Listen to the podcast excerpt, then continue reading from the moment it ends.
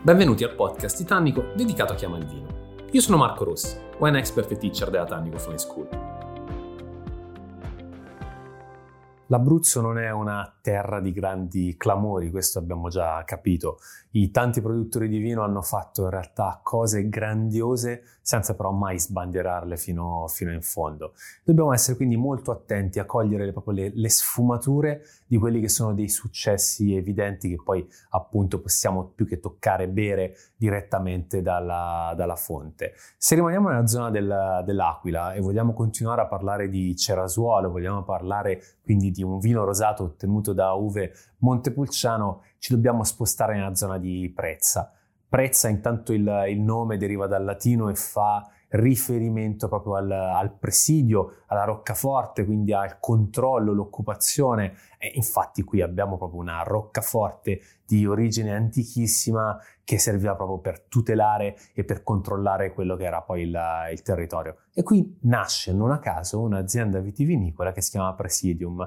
È il 1988 quando Enzo Pasquale decide con la moglie appunto di dar vita ad un'azienda che in qualche modo riuscisse a mm, tutelare quello che poi è il vero messaggio del vino, ovvero il vino per loro è un, è un, atto culturale, un qualcosa che racchiude non soltanto le caratteristiche climatiche, per intenderci Prezza siamo leggermente sopra i 400 metri di altitudine, abbiamo grandi escursioni termiche, un suolo che è in realtà una costa rocciosa, un suolo molto sassoso con una buona presenza di argilla, dei ciottoli di silicio eh, con anche una buona presenza di calcare, quindi abbiamo un terreno molto drenante che è in grado poi di trattenere l'acqua per il periodo più siccetoso perché l'estate comunque qui tende ad essere calda.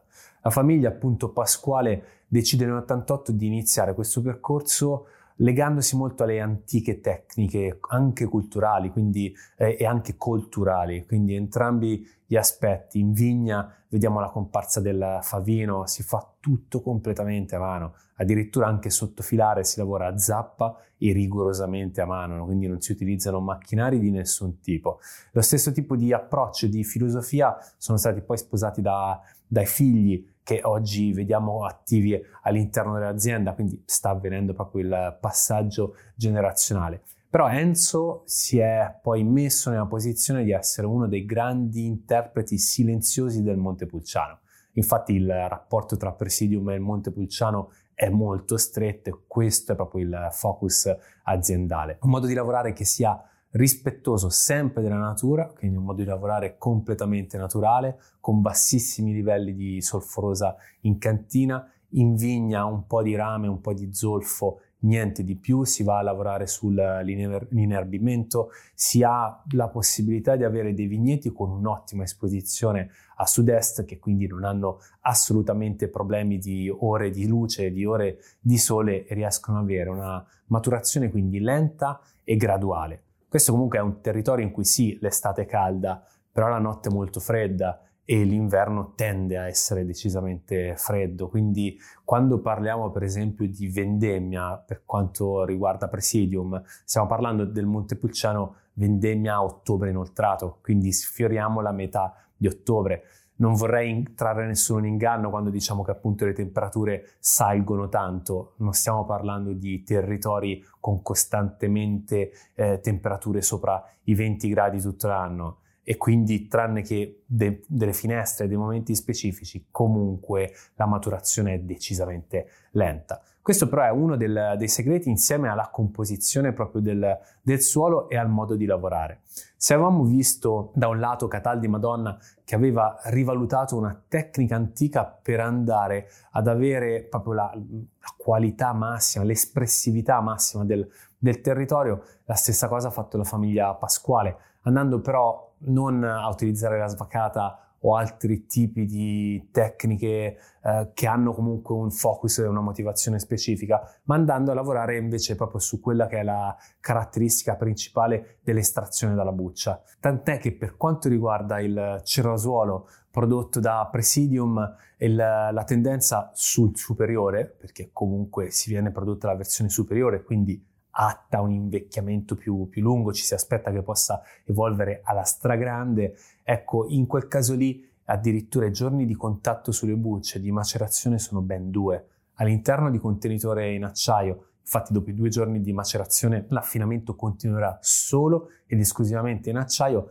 proprio per voler preservare quelle caratteristiche di, di frutto che si vogliono ricercare all'interno di questo, di questo, vino. E poi si andrà direttamente in bottiglia. Quali sono le caratteristiche che quindi eh, si possono ricercare all'interno del vino del cerasuolo superiore di Presidium? Beh, sono caratteristiche abbastanza uniche che lo portano ad essere una delle espressioni territoriali più interessanti in assoluto.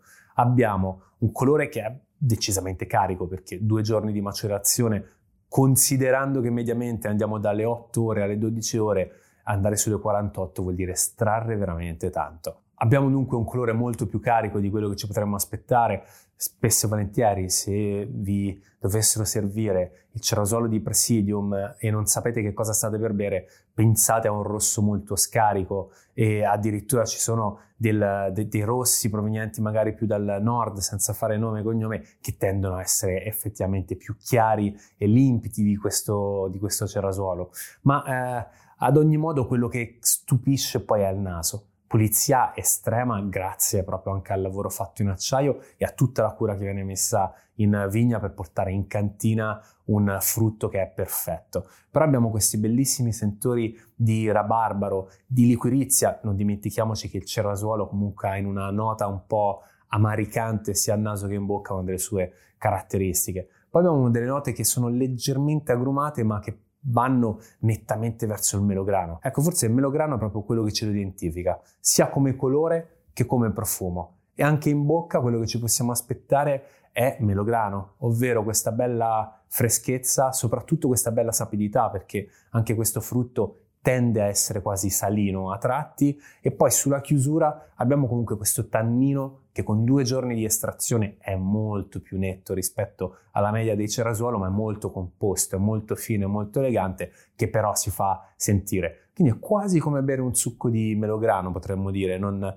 non ce ne voglia nessuno. La scorrevolezza non diventa mai banale, cioè non stiamo parlando di un qualcosa che è super beverino, stiamo parlando di qualcosa che si fa bere benissimo, facilmente, ma che allo stesso tempo ha da raccontare grazie proprio a questa trama, a questa texture, come dicono gli inglesi, che in bocca si fa sentire, quindi abbiamo proprio questa sensazione tattile al, al palato. Presidium va da sé, è un'azienda vitivinicola naturale, non che debba esserci sempre questo contraltare del naturale o del non naturale, non è questo quello che ci interessa noi in questo momento, quanto il vedere lo stesso vino nello stesso territorio sotto punti di vista però differenti.